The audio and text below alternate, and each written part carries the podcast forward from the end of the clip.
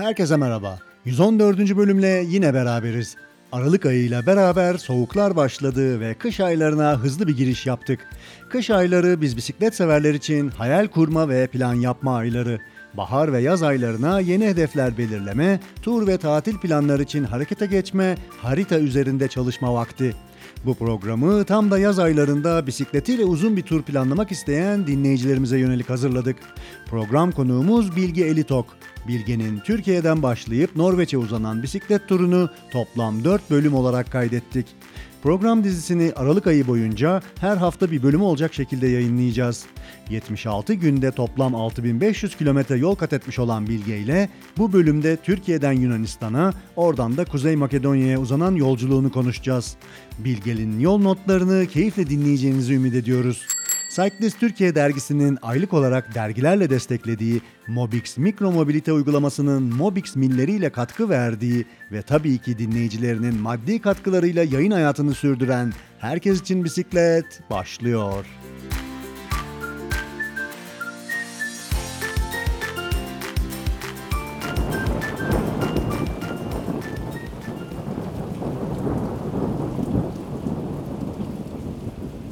Otiden seškato, nisakoni piedinato.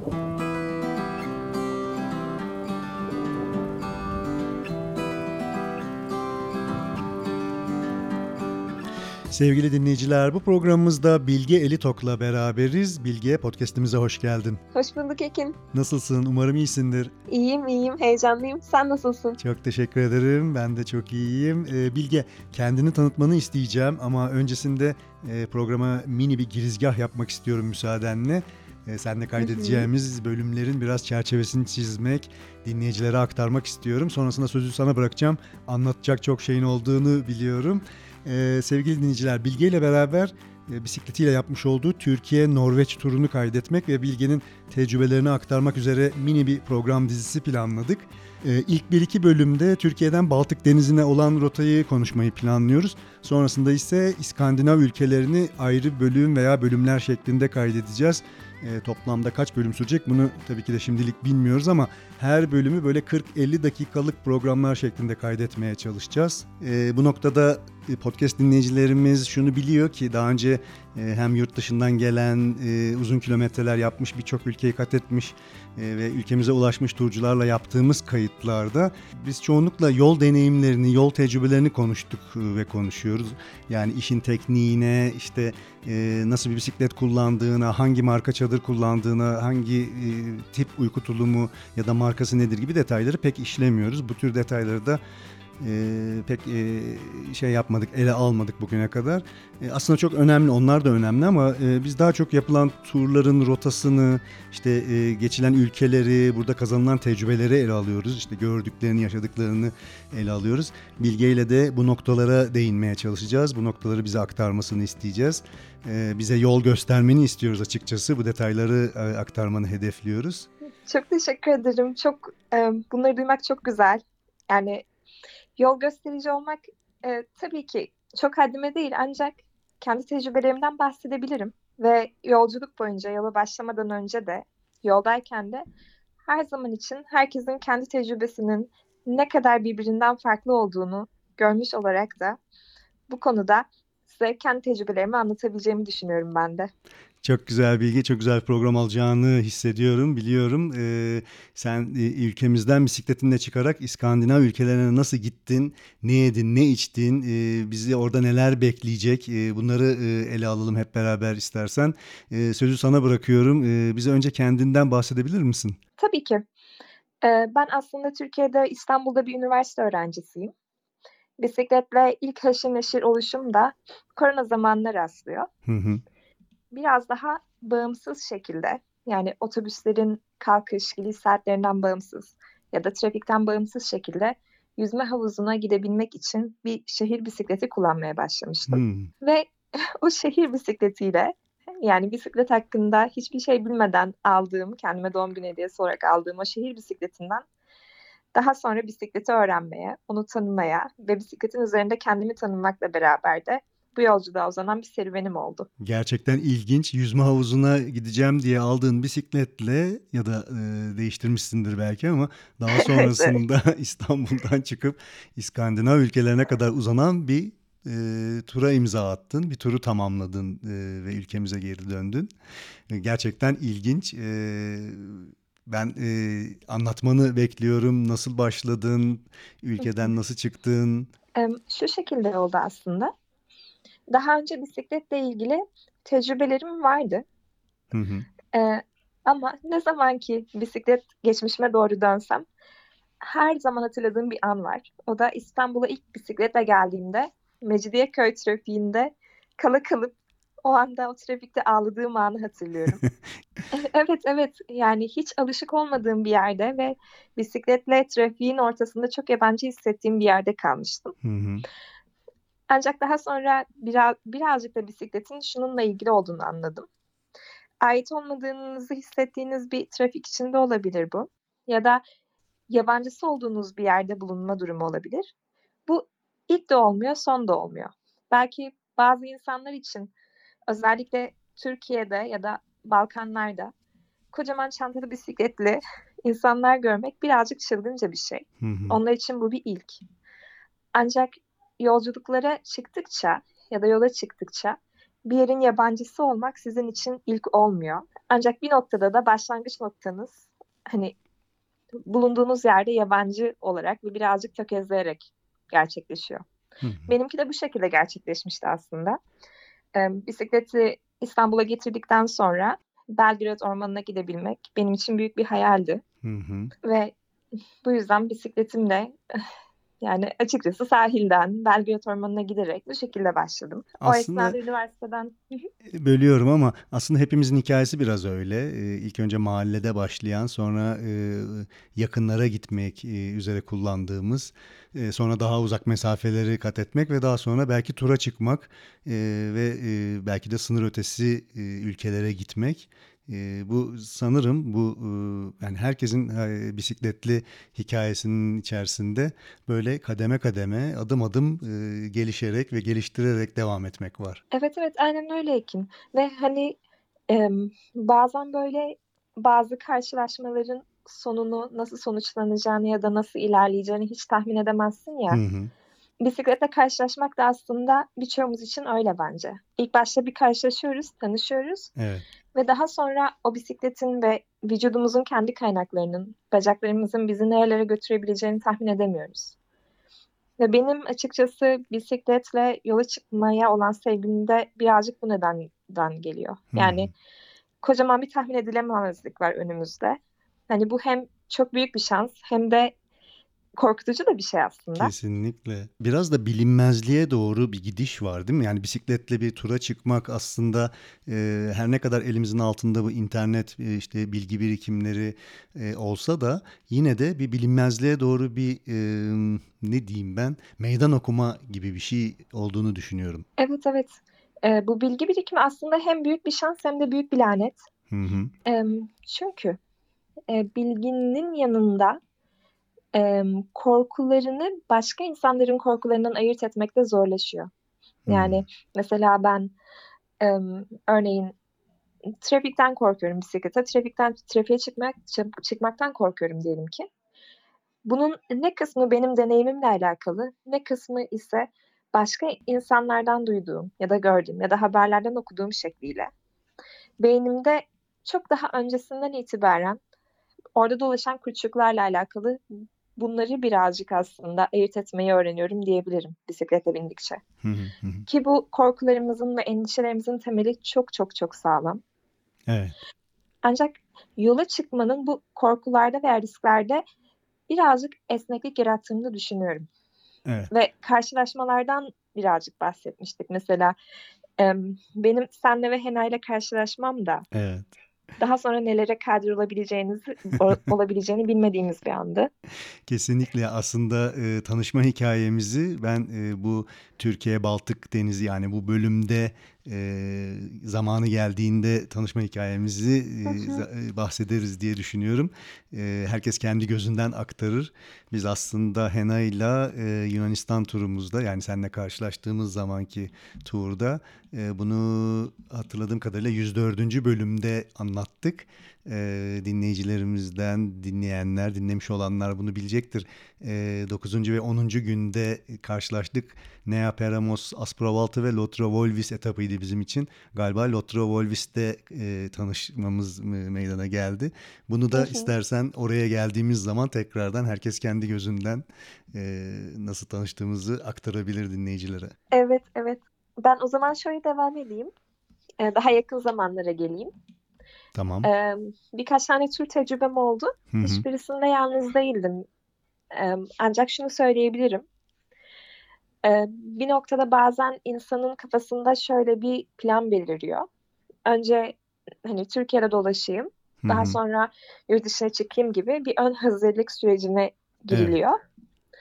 Ee, benim için bu farklıydı.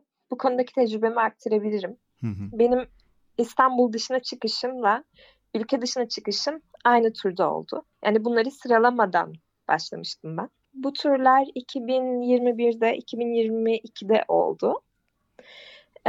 Bir tane sürüş partnerim vardı o zamanlar. Daha sonra 2023 yılında geçtiğimiz yazda ben solo devam ettim ve e, solo ilk yolculuğuma hazırlandım e, sene boyunca yaza kadar. Ve daha sonra da yola çıktım. Birazcık hazırlık sürecinden çok kısa bahsetmek istediğim şeylerden bir tanesi de hazırlık sürecinde em, full time öğrenci olduğum ve part time çalıştığım için aynı zamanda Hı hı. bisikleti çok mükemmelliyetçi davranmadan hayatıma entegre etmem gerekiyordu. Ve bu konuda aslında çok zorlanıyordum ve e, bunun cevabını ben de bir arkadaşımdan buldum. E, o bir bisikletçi değildi, bir koşucuydu. Hı hı. E, eskiden e, koşu konusunda çok hırslı bir insandı. Ve bir noktada 5 kilometre koşmanın onun için yeterli olduğuna nasıl karar verdiğini ona sormuştum. Ve bana şunu söylemişti. E, üniversiteden sonra çalışmaya başlayınca koşuyu hayatıma entegre etmemin tek yolu buydu. Hı hı. Hani bu konuda mükemmelliyetçi davranmayıp esnekliğe izin vermek. E, ben de e, ture çıkmadan önce hayatımda bisikleti dahil etme yolu olarak esnekliği seçmiştim. Hı hı. Ve okula gidiş dönüşte bisiklet kullanıyordum. O esnada hani hafta sonu uzun bisiklet antrenmanları yapmıyordum. Ancak her gün bisikletin üzerinde olduğum bir 10 kilometrem vardı. Yani aslında hazırlık süreci de çok mükemmelleştirilmiş. Evet ben artık hazırım. Hani gelsin kilometreler diyebileceğim bir hazırlık süreci değildi. Anladım. Aslında bu noktada dinleyicilerimize şeyi verelim. Ee, yapmış olduğun bu tur yani e, Türkiye'den çıkıp Baltık Denizi'ne sonra İskandinav ülkeleri turunun e, kaç gün sürdü? E, rotası neydi? Başta bunu verelim. E, yani neye hazırlandın sen? Nasıl bir tura hazırlandın? E, ne kadar sürdü? Bunlar hakkında biraz bilgi verebilir misin? Tabii ki. Em, benim turum aslında em, varış noktama göre belirlendi birazcık. Hı hı.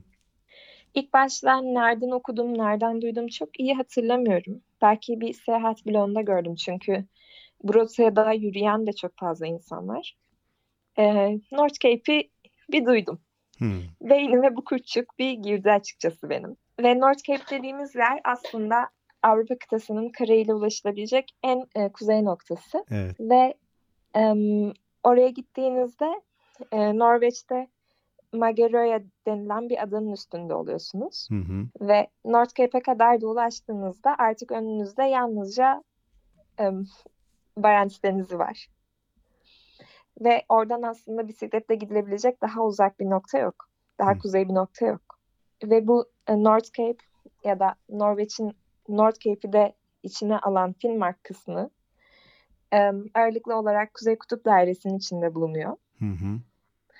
Yani North Cape'e gitmek Kuzey Kutup Dairesi'ne girmenin bir yolu aslında. Yani Rusya'dan ulaşabiliyorsunuz, Alaska'dan ulaşabiliyorsunuz. Ancak benim durumumda yapabileceğim şey hani Rusya'ya uçamayacağıma ya da Amerika'ya uçamayacağıma göre İstanbul'u Avrupa kıtasının baş, Avrupa kıtasına başlama noktalarından birisi sayarak Hı hı. bütün Avrupa'yı geçmek ve en kuzey noktasına yani North Cape'e ulaşmak ol- olurdu. Ve bunun aslında hayalini kurdum Hı hı. o yaz gerçekten yola çıkana kadar.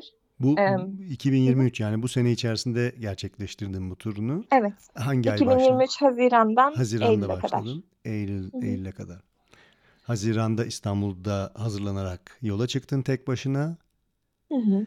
Daha sonra 21 Haziran'da Hı hı. Rotanı, rotanın yani geçtiğin ülkeleri verelim mi dinleyicilerimize? tabii ki e, orijinal rotamdan birazcık saptım doğrusu. Hı hı. Ancak em, Türkiye'den North Cape'e doğru hani kronolojik olarak geçtiğim ülkeler e, Türkiye, hı. Trakya kısmı, Yunanistan, Makedonya, daha sonra Sırbistan, Sırbistan'dan sonra em, Macaristan, Hı hı. Kuzeye doğru. hı hı.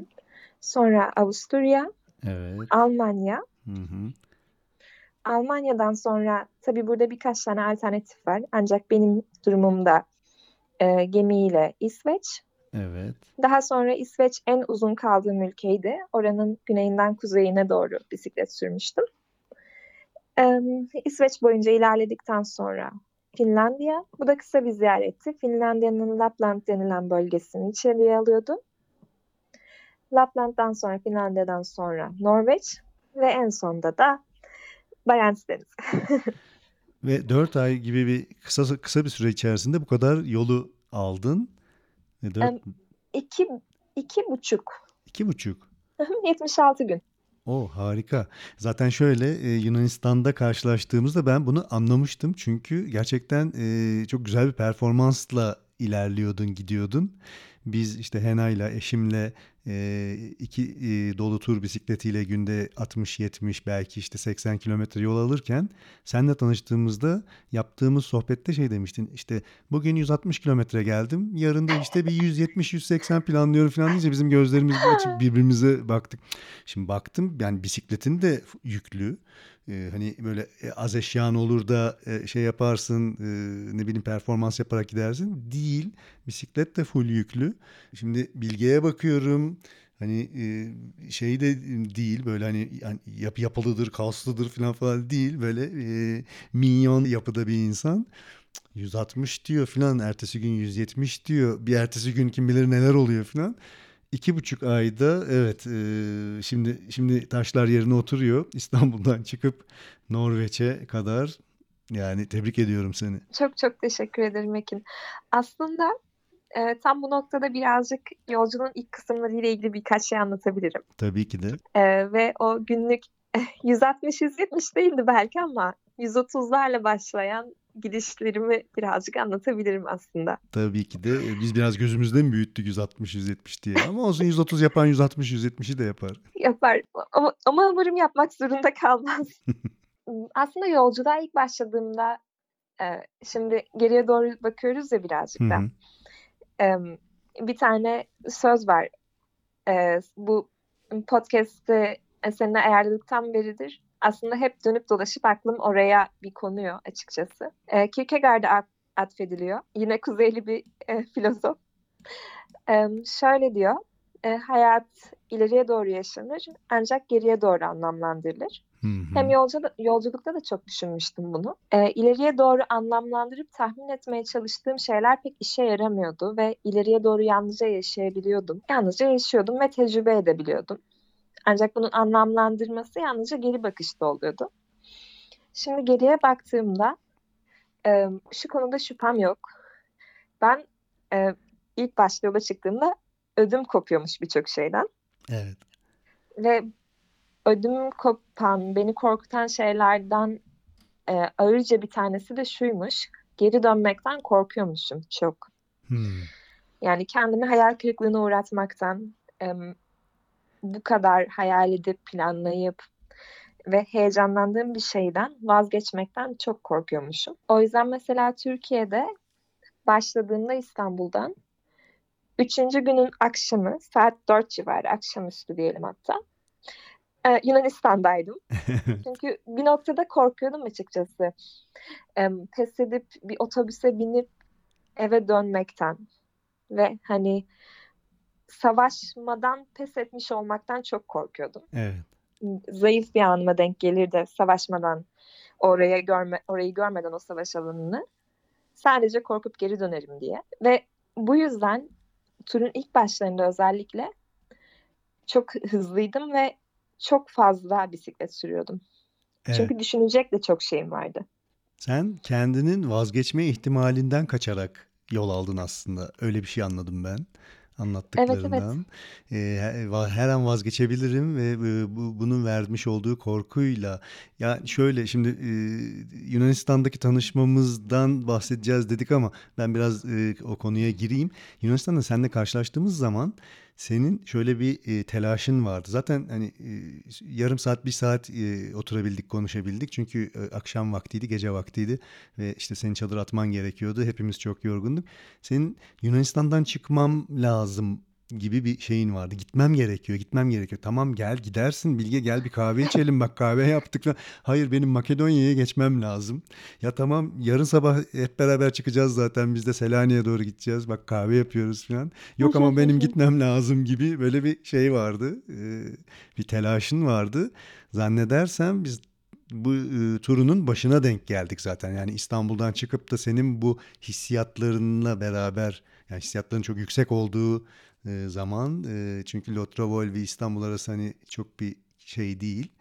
E, çok kısa bir süre senin için e, işte günde yüzlü kilometrelerle yol aldığını düşünürsek o zaman bizle buluştuğun anda bizle tanışma e, evresinde senin en panik hallerin zannedersem. Evet evet Ee, bu konuda çok haklısın. Ben de kendimde o anda hissediyordum. Sürekli olarak durduğum anda hani diyelim ki sizinle durduğum bir an olsun bu. Hı hı. Bir ayağım kapının dışındaydı sürekli. Yani gerçekten de e, çünkü sanıyordum ki hani bir noktada em, bu başka insanların korkuları diye o ana kadar rafa kaldırdığım ve her akşam tam çadır alanı, kamp alanı ararken tekrardan o rafa kaldırdığım yerden böyle kafama kafama düşen endişeler beni ele geçirecek zannediyordum bir noktada ve beni zayıflatacak ve geri döneceğim zannediyordum.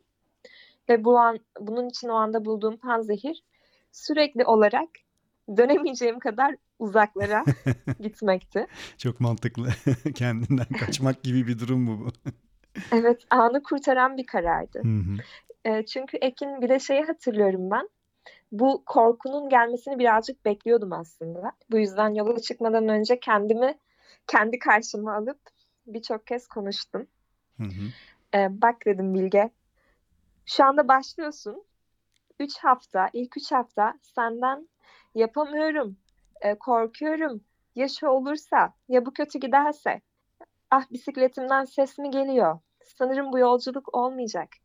Hiçbir şekilde e, şüpheli, kendine inancını kaybetmiş hiçbir şey duymayacağım senden dedim kendime. Evet. Çünkü o ilk üç hafta gerçekten alışmakla geçiyor. O ana Kesinlikle. kadar şehir hayatının içindesin. Em, sıcak su bulmaya alışmışsın. Tabii konfor alanından çıkmayı öğreniyorsun. Kesinlikle. Konfor alanından çıkmak dediğimiz şey aslında bence tamamen bu sancılı bir süreç. Yani Kesinlikle. Ve sen bunu çok acı bir şekilde, çok hızlı bir şekilde gerçekleştirmişsin. evet, evet. Dönüp baktığımda hani görüyorum. em, aslında konforlu olan birçok şeyi geride bırakmışım. Hı Ve hepsini de aynı anda bırakmışım. Evin konforunu çünkü benim için ilk başta nerede uyuyacağım sorusu beni en çok endişelendiren noktaydı. Evet. Çünkü o yalnız başınıza akşam kaldığınızda eh, etraf sessizleştiğinde ve çadırın içinde tek başınıza otururken sizin ve korkularınızın arasında bir tampon görevi görecek hiçbir şey yok. Bu yalnız başına hareket ettiğin zaman dediğin gibi yani çok daha zor. Hani biz iki kişilik turlara çıkıyoruz. İki kişi olduğu zaman e, bu iki birey birbirini e, şey yapabiliyor, rahatlatabiliyor.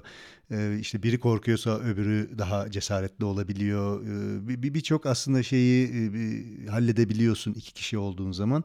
Ama yalnız başına olduğun zaman kendinle mücadele içerisindesin ve kendin çözüm üretmek zorundasın.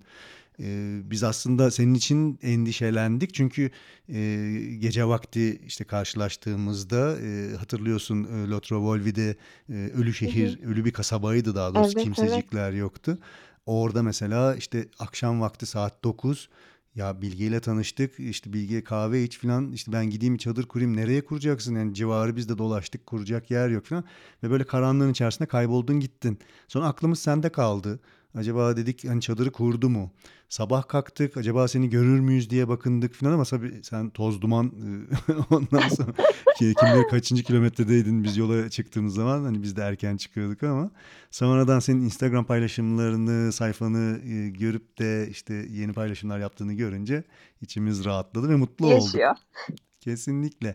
Yani dediğin gibi aslında bu mücadele, e, tek başına yapılan mücadele çok daha zor. Konfor alanından çıkmak, kendini güvende hissetmek, işte e, arkadakileri bırakmak, e, hep yeni bir bilinmezliğe doğru tek başına gitmek belli bir cesaret, e, işte belli bir gözü karalık inanç gerektiriyor. Ee, iyi ki bence kendinden korkarak ilerlemişsin. Çünkü her an vazgeçebilirdin. Yani bir başına İstanbul'dan çıkıp kuzeye kadar, e, kuzeyin en uç noktasına kadar tek başına e, gitmeyi seçmişsin. Yine tebrik ediyorum seni Bilge. Çok çok teşekkür ederim Ekin. Ve e, bu noktada bence kendi başına yolculuk yapan birçok kişinin duyacak duyacağı bir sürü şeyi ben de duydum. Hı hı.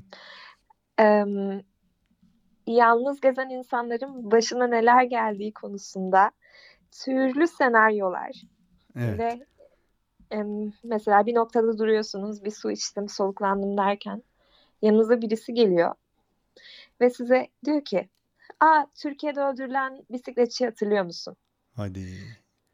Evet ve em, bir noktada aslında bunları duymanın iyi olduğunu düşünüyorum. Çünkü duyuyorsun, duyuyorsun, duyuyorsun korku hikayeleri ve bir noktada artık bunlara karşı duyarsızlaşıyorsun. Hı hı.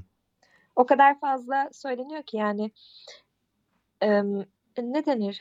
Hani böyle bir alarm sesi gibi. Bir noktada alarmlarımıza uyanamıyoruz ya. Çünkü Evet. o sese çok alışmışız artık. Evet. Bu söylemlere o Aslında- kadar çok alışıyorsun ki diyorsun Evet. bir süre sonra anlamını yitirmeye başlıyor. Evet. Yani baktığımda hepsi olması gerektiği gibi olmuş diyorum. Hı hı. Yani ilk baştaki geri dönmekten duyduğum korku ve acı beni iten. Yani bu birazcık şey gibi de düşünüyorum aslında. Hani özgür bir at mı daha hızlı koşar yoksa devamlı olarak kırbaçlanan bir at mı? Ben de kendimi devamlı olarak kırbaçlıyordum açıkçası. Yani dışarıda yaşamaya alışana kadar kırbaçlanan bir at gibi koşmam gerekiyormuş hı, benim hı. diyorum baktığımda.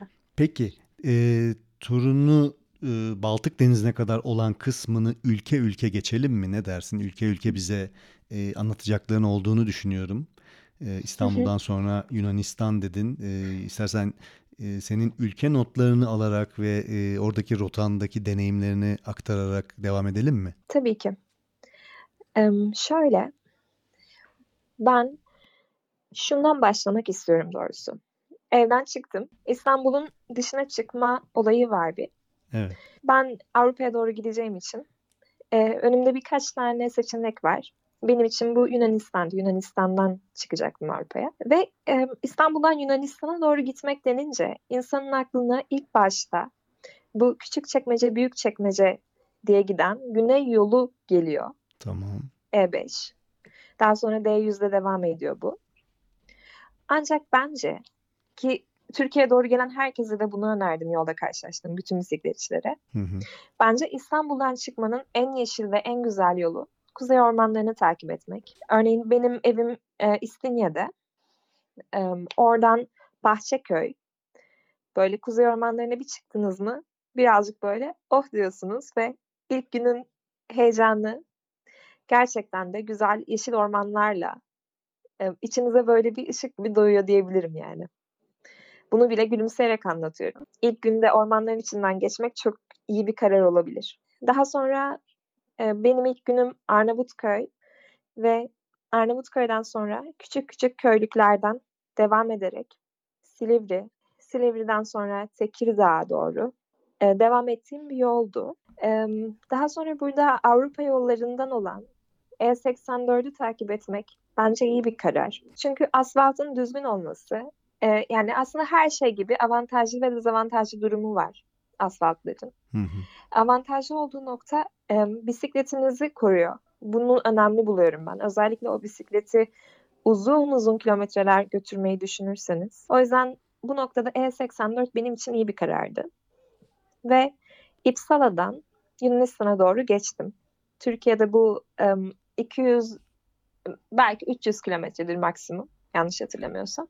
O 300 kilometreyi aslında daha çok asfalttan, orman yolundan sonra asfalttan gitmeyi tercih ettim. Bu noktada bir soru soracağım. Tabii Ee, ki. genel olarak peki ana yolları mı tercih ediyorsun yoksa işte alternatif köy yolları e, ya da haritanın işte ya da uygulamanın götürdüğü yerler, önerdiği yerleri mi tercih ediyorsun? Em, uygulamada em, yol tarifi olarak kullanmıyorum da e, iki köy arası yolları göstermek konusunda uygulamalar çok iyi. Hı hı. Bu incecik küçük beyaz yollardan bahsediyorum.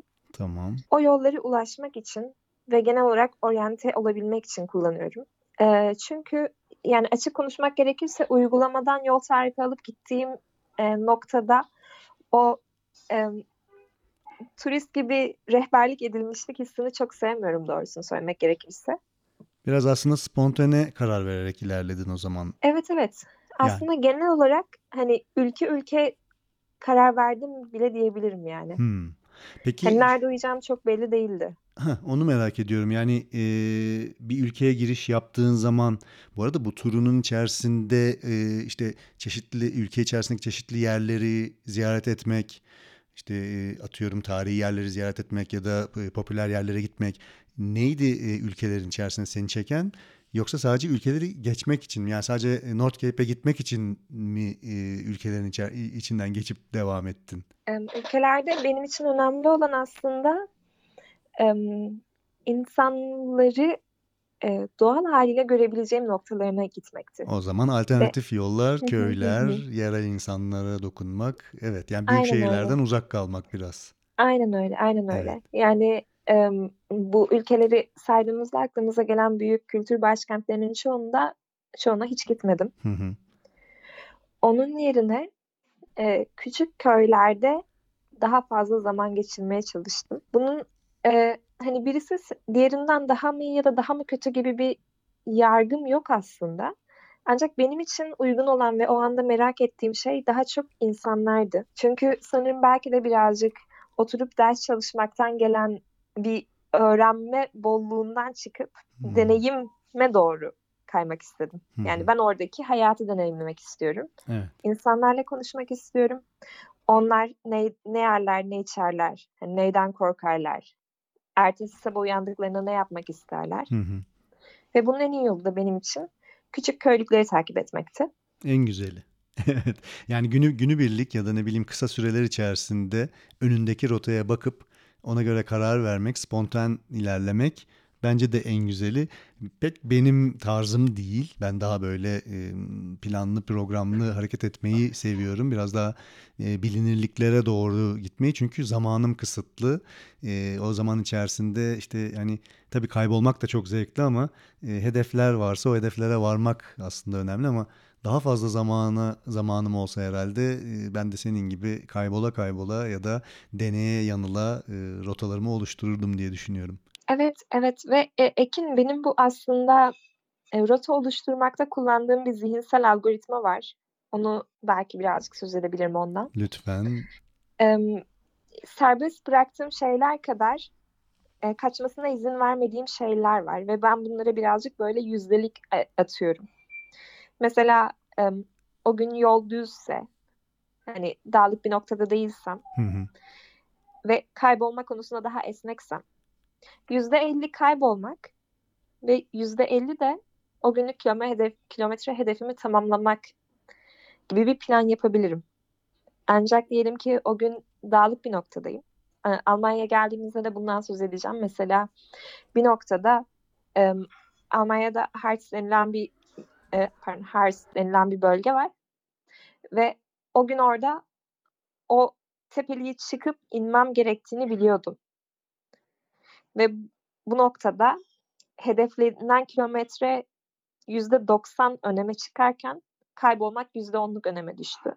Yani sabah kalktığımda ne kadar kaybolma şansım olduğunu ve ne kadar kilometre hedefi tutturmam gerektiğini biliyorum ve bunu atıyorum zaten kendime. Güzel bir strateji. Böyle küçük bir algoritma kullanıyorum zihinsel. Yani hı. 80'e 20 kuralı gibi. Evet, güzel güzel güzel bir strateji. Ee, ben uygulayamayabilirdim öyle söyleyeyim. Yani değişen e, değişen yüzdeliklerle ilerledim birazcık bu noktada. E, daha sonra Türkiye'den çıkarken en son ziyaret ettiğim bölge İpsala'ydı. Hı hı. Burada şunu söylemek istiyorum. Ben yazın İpsala'yı ziyaret ederken orada bir döviz bürosu bulabileceğimi düşünmüştüm E, ve planımı buna göre yapmıştım. Ancak gittiğimde kapalıydı ve bisikletle geri dönmek çok zahmetli bir iş Keşan'a. O nedenle e, şöyle yapmıştım. E, bir böyle B planı olarak onu da oradaki insanlardan öğrenmiştim. Eğer döviz bürosunun olmadığı bir Türkiye şehrindeyseniz kuyumcular da paranızı sizin için çevirebiliyor. Yani çok da yüklü miktarlara ihtiyacınız yoksa bence çok kurtarıcı bir şey, küçük bir trik. Hı hı hı. Güzel güzel bir nokta. Evet, e, illa döviz bürosu bulacağız diye bir şey yok. E, hatta herhangi bir esnafta bile belki döviz bulabilirsiniz. Evet, evet. Em, Daha sonra Yunanistan'a girdiğimde iki tane seçeneğim oldu aslında. Ee, Yunanistan'da İskeçe denilen, e, Santi de denilen bir bölge var. Hı hı. O noktada bir yol ayrımına geliyorsunuz. Santi'de ya Bulgar Dağları'na doğru gidebilirsiniz Evet. ya da e, Kavala'ya doğru gidebilirsiniz. E, Ege Denizi'ne doğru. Ben daha önce Bulgar Dağları'na doğru gitmiştim. O nedenle Kavala yolundan gitmeyi tercih ettim. Kavala'dan sonra e, söz etmek istediğim başka bir yer. Yine Ege Denizi'ni takip eden yolu kullandığımızda Selanik'e varıyoruz. E, Selanik'te benim tecrübem şu oldu. Ben şehre girmenin otoyol dışında bir yolunu bulamadım. Ve Evet. otoyolda sürmek zorunda kaldım. Otoyolda seyretmek zorunda kaldım. Evet. Ve oldukça fazla tır, oldukça fazla kamyon var ve bu bana birazcık zor an yaşatmıştı. Hmm. Yani keyifsizdi otoyolda seyretmek. O yüzden ben hani e, en azından otoyolla girmeyeceğime emin olduktan sonra Selanik'e girerdim. Şimdi tekrar orada olsaydım. E, bundan da söz ettikten sonra birazcık Makedonya'ya doğru çıkmak istiyorum. Tamam. Bu arada Selanik dediğin gibi oto, otoyol haricinde bir giriş biz de bulamadık. Ee, bir de Selanik e, çok tırmanışla girilebilen bir yer. Ee, başka alternatif yol da bulamadık. O yüzden e, hem şey otoyol hem e, tırmanma olarak e, biz de bu parkuru tamamladık. Öncesinde sen de e, senle e, Lotrovolvi'de karşılaşmamız istersen orayı da atlamadan Evet e, evet. Limni-Volvi Gölü'nün yanında e, programın başında dediğim gibi Bilge ile bizim tanışmamızı 104. bölümde anlatmıştım. E, Hena ile beraber anlatmıştık. Bizim gözümüzden hani şöyle bir özet geçeyim sonra senin gözünden bir dinleyelim. Bizim gözümüzden şöyleydi. E, Lotrovolvi'de terk edilmiş bir kasaba ve o kasabada kimsecikler yok. Bir tek bizim işte kaldığımız pansiyondan bozma bir yer var. Oranın sahibi yaşlı bir kadın var. Bir de annesi var. Başka da kimse yok ortalıkta. Gün boyunca biz ortalıkta dolaştık, ettik, bir insan aradık. E, tamamen terk edilmiş ama niye terk edilmiş onu da anlamadık. Çünkü o pansiyonun sahibi kadınla da anlaşamadık. İngilizce de bilmiyor. Hı hı. E, işte translate'leri açtık, çevirimleri açtık, Google'ları falan. Yok yani bir, bir şekilde anlayamadık. İnternete baktık. Hani çok bir e, şey de bulamadık. Hmm, geçmişinde ne olmuş burayı onu da bulamadık. Ve terk edilmiş bir yerde işte ışık yok, elektrik yok falan bir pansiyonda kalıyoruz. Ee, O pansiyonda balkonunda oturuyoruz e, akşam vakti. Hava kararmış saat 9. Dedik ki birer Türk kahvesi yapalım. Yanımızda Hena'nın e, e, Türk kahvesi seti var. İşte ocağımız, kahvemiz, şekerimiz her şeyimiz yanımızda. Tam kahveyi yaparken balkonun önünden bisikletli birisi geçti ve durdu. Bize bakıyor. O kadar şaşırdık ki bir anda çıktın çünkü ortaya böyle. Hiç beklemiyorduk yani orada bisikletli birinin gelip de balkonun önünde duracağından. Ne dedik sana? Hi dedik. Sen de hi dedin. Where are you from falan. I'm from Turkey. Aa, I'm from Turkey. Sen de mi Türk? Ben de mi? Ya sen Türk müsün? Evet ben Türk'üm. Adın ne? Bilge, Ekin, Hena falan. Aa, bağırmaya başladık böyle. Kimsenin olmadığı koca bir şeyde kasabada. Evet. Sonra işte gel kahve içelim falan gibi acayip şaşırdık yani. Hani e, hiç beklemiyorduk seni orada. Sanırım e, Lutra Volby'de ilk defa hani bu kadar fazla Türk popülasyonu oldu o gün o gece. Kesinlikle. Benim açımdan biraz daha gerilimliydi o kısım. Hı hı. E, çünkü e, o günde o günden de hatırlayacaksındır. E, hala kamp atmak konusunda böyle birazcık nasıl yapacağım, nasıl edeceğimler vardı kafamda. Evet. Ve stratejim genellikle kimse beni görmeden e, çadırımı atabileceğim böyle bir ağaçlık bulmak yönündeydi. Sonra Lutra Volby'ye girdim. Bir baktım burası hayalet kasaba. Dedim yaşasın. Kimse yoktur burada. Sonra dolanıyorum böyle güzel hani keyifli bir alan arıyorum kendime çadır için. Hı hı. Sonra bir baktım kimse yoktur diye sevinirken iki tane kişi balkonda oturuyorlar. Dedim ben bunlara görünmeyeyim. Bunlar benim nerede olduğumu bilmesinler. Tehlikeli olabilirler dedim. Haklısın. kafamdan. Balkonda Türk kahvesi yapan iki kişi Evet. tehlike arz edebilir.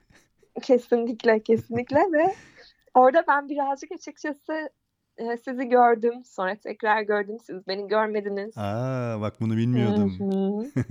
Ya daha sonra ama bu iki tehlikeli insanla balkonda oturdum. Harikasın.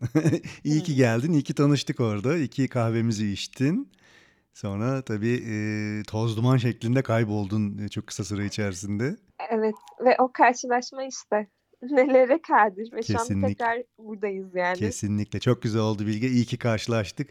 E, hayat İyi böyle. Yani bisiklet e, bizi bütünleştiren, birleştiren, karşılaştıran, bu tesadüfleri meydana getiren e, iyi ki var. E, iyi ki de karşılaşmışız, tanışmışız. Evet. Bisiklet ve bisikletçiler. Evet bisikletçiler. Yaşasın bisiklet diye devam edelim. Özellikle tehlikeli şekilde balkonda Türk kahvesi içenler. Teşekkürler.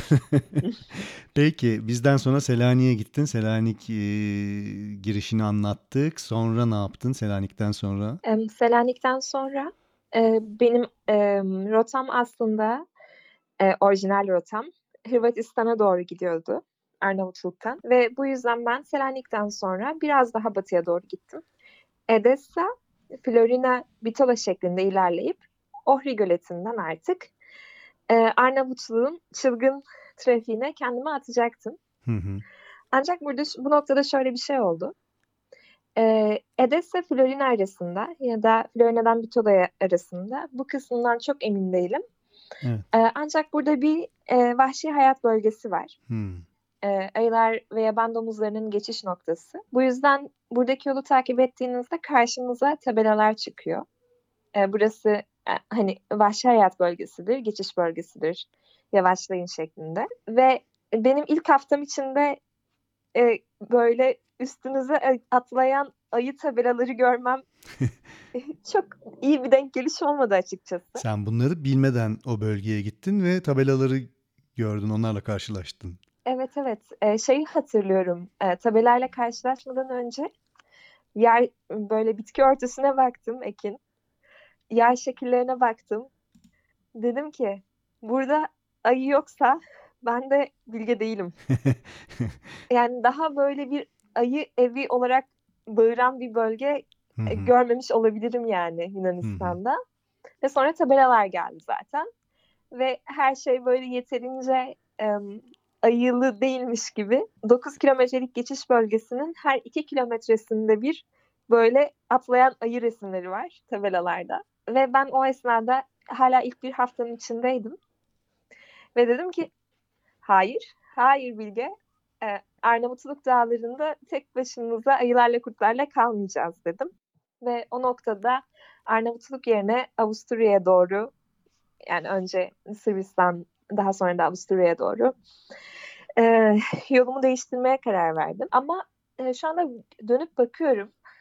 E, buradaki bu yolu değiştirmiş olmam aslında Arnavutluk'tan Hırvatistan'dan vazgeçmiş olmam daha sonra benim e, North Cape'den vazgeçmememi sağladı. Hmm. Yani o anki vazgeçiş bana birazcık vazgeçişin nasıl bir his olduğunu e, böyle fragmanını vermiş oldu. Ve ben bundan hoşlanmadım açıkçası. Yani vazgeçmekten hoşlanmadım o anda. Hı hı. Çünkü orayı merak ediyordum. Hırvatistan'ı çok merak ediyordum. Ve bu fragman sayesinde ben hani bu yola tekrar girmek istemediğimi anladım vazgeçme, pes etme yoluna. Hani küçük bir rota değişimi de olsa bu. O peşinden gitmek istediğimi artık yanılmayacağım, şüpheye düşmeyeceğim şekilde biliyordum da. Ve Bitola'dan sonra Ohri'ye doğru gitmektense e, Sırbistan'a doğru gitmeye karar verdim. Evet. E, bu noktada şeyi söylemek istiyorum. Burada benim bir tecrübem var. İşe yarar olabileceğini düşünüyorum. Hı hı, alalım E, lütfen. Makedonya'dan Sırbistan'a girmenin iki tane yolu var. E, bir tanesi Kosova üzerinden. Sırbistan'a geçmek. Diğeri Tamam. direkt Makedonya'da Kumanova'dan Sırbistan'a giden yolu kullanmak. Ancak e, şöyle e, Kosova'dan Sırbistan'a geçmek istediğinizde e, bu benim 2021'de ya da 2020'de yaşadığım bir tecrübe. Sizi e, Kosova vatandaşı değilseniz ya da Sırbistan vatandaşı değilseniz almıyorlar. Yani Hmm, bu iki ülkenin bir noktasında bir bağlantınız yoksa eğer hani Evet. turist olarak o noktada bulunuyorsanız Sırbistan Kosova'yı ülke olarak tanımadığı için hmm. sizi sınırdan döndürme ihtimali var ve bu hani az bir ihtimal de değil. Peki bu Ee, key- ben bunu keyfe keder mi? Yani so- Kosova'dan geçmeye çalıştığın zaman bazen geçebiliyorsun, bazen geçemiyorsun gibi bir durum mu var? Em, turistler için e, hani benim izlenimimi söyleyecek olursan eğer turistler için e, pek bir şans olduğunu düşünmüyorum açıkçası. Yani risk alabilecek kadar bile bir şans yok bence. Evet. Ve bu noktada ben Kosova tarafından değil artık Kosova'nın artık Sırbistan'a sınır olan kısmından birazcık böyle haritada Kumanovo Vranje olarak görebileceğimiz bir noktasından çıkmaya karar verdim. Daha sonra e, Makedonya'yı birazcık anlatmak istiyorum. Tamam. Makedonya benim dünyada en sevdiğim yerlerden bir tanesi. Yani Balkanları genel olarak çok seviyorum Hı zaten. hı. İnsanlarını çok cana yakın buluyorum ve e, dediğim gibi bu küçük köylükleri takip ettiğinizde de e, oldukça komik şeylere rastlayabiliyorsunuz ve benim için insanları dışarıya çıkmış bahçede çalışırken görmek çok güzel. Hı. Hani bir bakıyorum bir tanesi böyle bir veranda gibi bir şey yapıyor, bir başkası farklı bir şey yapıyor ya da insanlar orada oturuyorlar. Bu noktada hani Makedonya küçük köylüklerini ziyaret etmek, hani orada ağaçların arasından geçmek için oldukça iyi bir yer. Ee, Üsküp'e girmedim hiç. Ancak Üsküp'ün yakınında bir fırtınada kaldım. Hı hı. Onu anlatabilirim. Ee, Kuzey Makedonya civarında yol, yol ihtimalleri biraz daha kısıtlı. E, dağlık olmaya başladığı için. Ve eğer Kumanova'ya gitmek istiyorsanız bir noktada tekrar ana yola birazcık karışmanız gerekiyor. Ve ben bu noktada birazcık yükseltilerden çıkıp inip oryantasyonumu kaybedip kendimi bir noktada otoyolda da buldum. E, ve otoyolda ben aslında kısılı kaldım çünkü çok büyük bir fırtına başladı. Ve orada otoyolda yine kamyon trafiği çok fazla ve oradaki kamyonların beni görmesi imkansızdı başlayan yağmurla da beraber. Ee, ben orada aslında insan tarafından kurtarıldım. Bu da çok enteresan bir hikaye. Ee, otoyolda artık kala kaldım. Ancak ıslanıyorum. Islandıkça rüzgar esiyor. Rüzgar estikçe çok üşüyorum. Ve bisikletimi elime alıp yürümeye başladım. Ee, daha sonra hatta o gün e, Sırbistan'a geçmeyi planlıyordum. Hani demişim ki "Ya ben kesin gidiyorum bugün Sırbistan'dayım. Ve Sırbistan sınırına böyle bir 15 kilometre vardı. Ve ben o otoyolun içinde kala kaldım.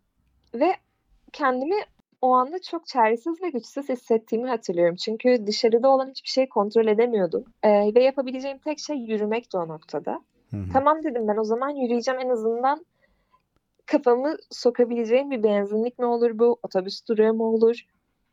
Kafamı bir noktada bir şeyin altına sokmam lazım çünkü yağmurla beraber rüzgar esiyor ve çok dondurucu bir rüzgardı o anda benim için o. Belki de birazcık stres seviyem de yükseldiğinden dolayı. Ve hala hani 15 kilometre kalmış ya. Hala diyorum ki tamam bu yağmur bitecek ben Sırbistan'dayım bugün. Hala o hani kendimi e, ne denir ileriye ileriye atma e, mentalitem devam ediyordu. Daha sonra e, trafikte artık dediğim gibi beni görmüyorlardı ve artık çarpacakları bir noktaya geldim ve e, yürümem yavaşladı. Çünkü her kamyon geçtiğinde durup daha da sağa eğilmek zorunda kalıyordum. Ve o anda o fırtına kıyametin içinde bir tane kamyonet durdu benim önümde. Ee, adam indi önünden, ön koltuktan, sürücü koltuğundan. Ben hiçbir şey söylemeden bisikletimi aldı, kamyonetin arkasına attı. Sonra beni de ön koltuğa oturttu ve hiç dilini bilmiyorum, o da benim dilimi bilmiyor. Ve ben de hani bütün bu e, çalılıklarda pusuda bekleyen korkularımı tekrar bir hani tekrar bir tanışmış oldum o korkularımı ve dedim ki aa demek ki insanlar böyle kaçırılıyormuş. İşte tamam şimdi dedim bitti. Hani Evet, bu evet. yolculuk. Hı hı. E, çünkü hani inemem, de bir şey görmüyorum yağmurdan. Daha sonra adam bana e, sanırım birazcık telaşlandığını fark etti Hı hı. ve e, beni e, ve beni evine götürdüğünü söyledi. E, ben dedim Allah eyvah artık hani e, ben bayağı uzaklaştım ana yoldan Evet. e, onun evine gidebilmek için.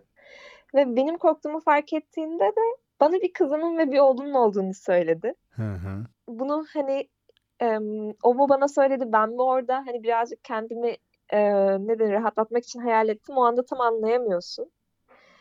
Ancak e, bir şekilde güvendim. Evet. Ve e, onun köyüne gittik aslında. E, hı. Gorno Koynare diye. Ve o andayken sürpriz bir pijama partisinin başlangıcıydı. Beni evine götürmesi. Çünkü gittim e, çocuklarıyla tanıştım. Daha sonra komşuları geldi. Komşuları dediğimde bir aile bir sürü küçük kız Bıcır Ekin bıcır. bıcır bıcır ve o anda o anki ergen e, ergenlikteki insanlar neyle ilgileniyorsa, ne şarkıyı dinliyorlarsa, hangi ünlüleri takip ediyorlarsa hepsini öğrendim bir anda. Harika. Direkt kültürlerine dokundun, insanlara dokundun. Çok Evet, çok güzel bir evet, tesadüf olmuş. evet ve orada hayatın bana aslında bir noktada bence şunu tekrar hatırlatmasıydı bu. Gerçekten bazen insanları dışarıdaki insanlar aslında hayallerimizdeki kadar korkutucu değiller. Yani o noktada kendi ön yargım böyle birazcık suratıma çarptı. Ve birazcık da hani kendimi savunma içgüdüsüyle yapılmış bir şeydi. Böyle bu ön yargıyı taşımak bence. Hani hayatta kalma durumundaydım. Ve aslında o noktada em, Goran, e, beni alan adam, Hı hı. Goran'ın beni e, böyle bir bakalım ne kadardı burası? Böyle bir 10 kilometre 15 kilometre arası beni e, evine götürdü. Hı hı. Daha sonra aldığı yola geri koydu. Hı hı. Ertesi gün devam etmem için. Ve o noktada böyle bir 15 kilometrelik bir araba yani kamyonet yolculuğu yaşadım ben ve bisikletim. Ve ben sanıyordum ki tamam artık bitti. Ben bütün bu yolu bisikletle gitmiş olmayacağım. Çünkü mükemmel olmazsa ve tamamen saf olmazsa bir anlamı olmayacakmış gibi gelmişti. Orada benim arabayla bir, bir yere taşınmam. Hmm. Ve bu belki birazcık anlamsız geliyor ancak em, böyle pür pak bir yolculuk hayali kurmuş ben için büyük bir yıkımdı aslında. Her ne kadar güzel bir anı da olsa. Ve ben sanıyordum ki Ekin, Sırbistan'a gittiğimde e, başıma gelecek bir sürü fırtına olacak. Ben bunlarla mücadele edemeyeceğim. Sırbistan'da trenleri kullanacağım gibi gibi gibi.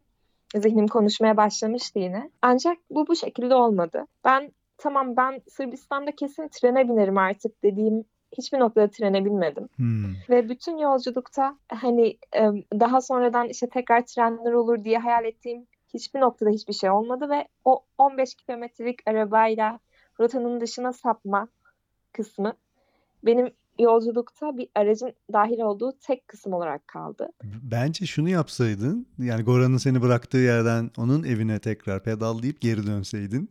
o arayı da, o arayı da bisikletle gitmiş olabilirdin. Yani eğer ki bu seni rahatlatacaksa ya da e, hani kayıtlara bu şekilde geçsin istiyorsan o yapılabilirdi ama çok da önemli değil gibi geldi bana yani.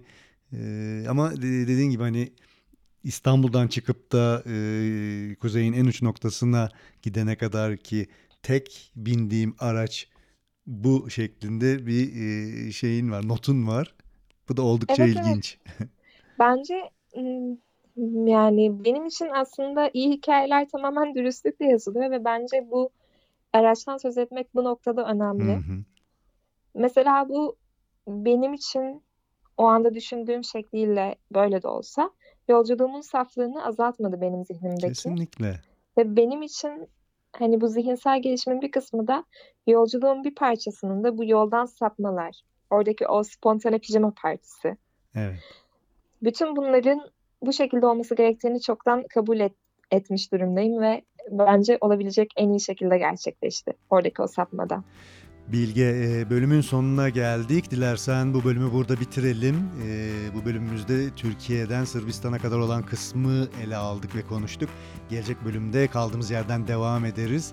Peki gelecek bölümde neler var? Neler bekliyor bizi? Ah Ekin bu bölümde korkmuş bir bisikletçi sizi Sırbistan'a götürmüştü. Bir sonraki bölümde ise bu bisikletçi biraz daha korkularını aşmış bir halde sizi Baltık Denizi'ne götürmek istiyor. Harika. O zaman bir sonraki bölümde görüşmek dileğiyle. Görüşmek dileğiyle. Hoşçakal Ekin. Kendine iyi bak.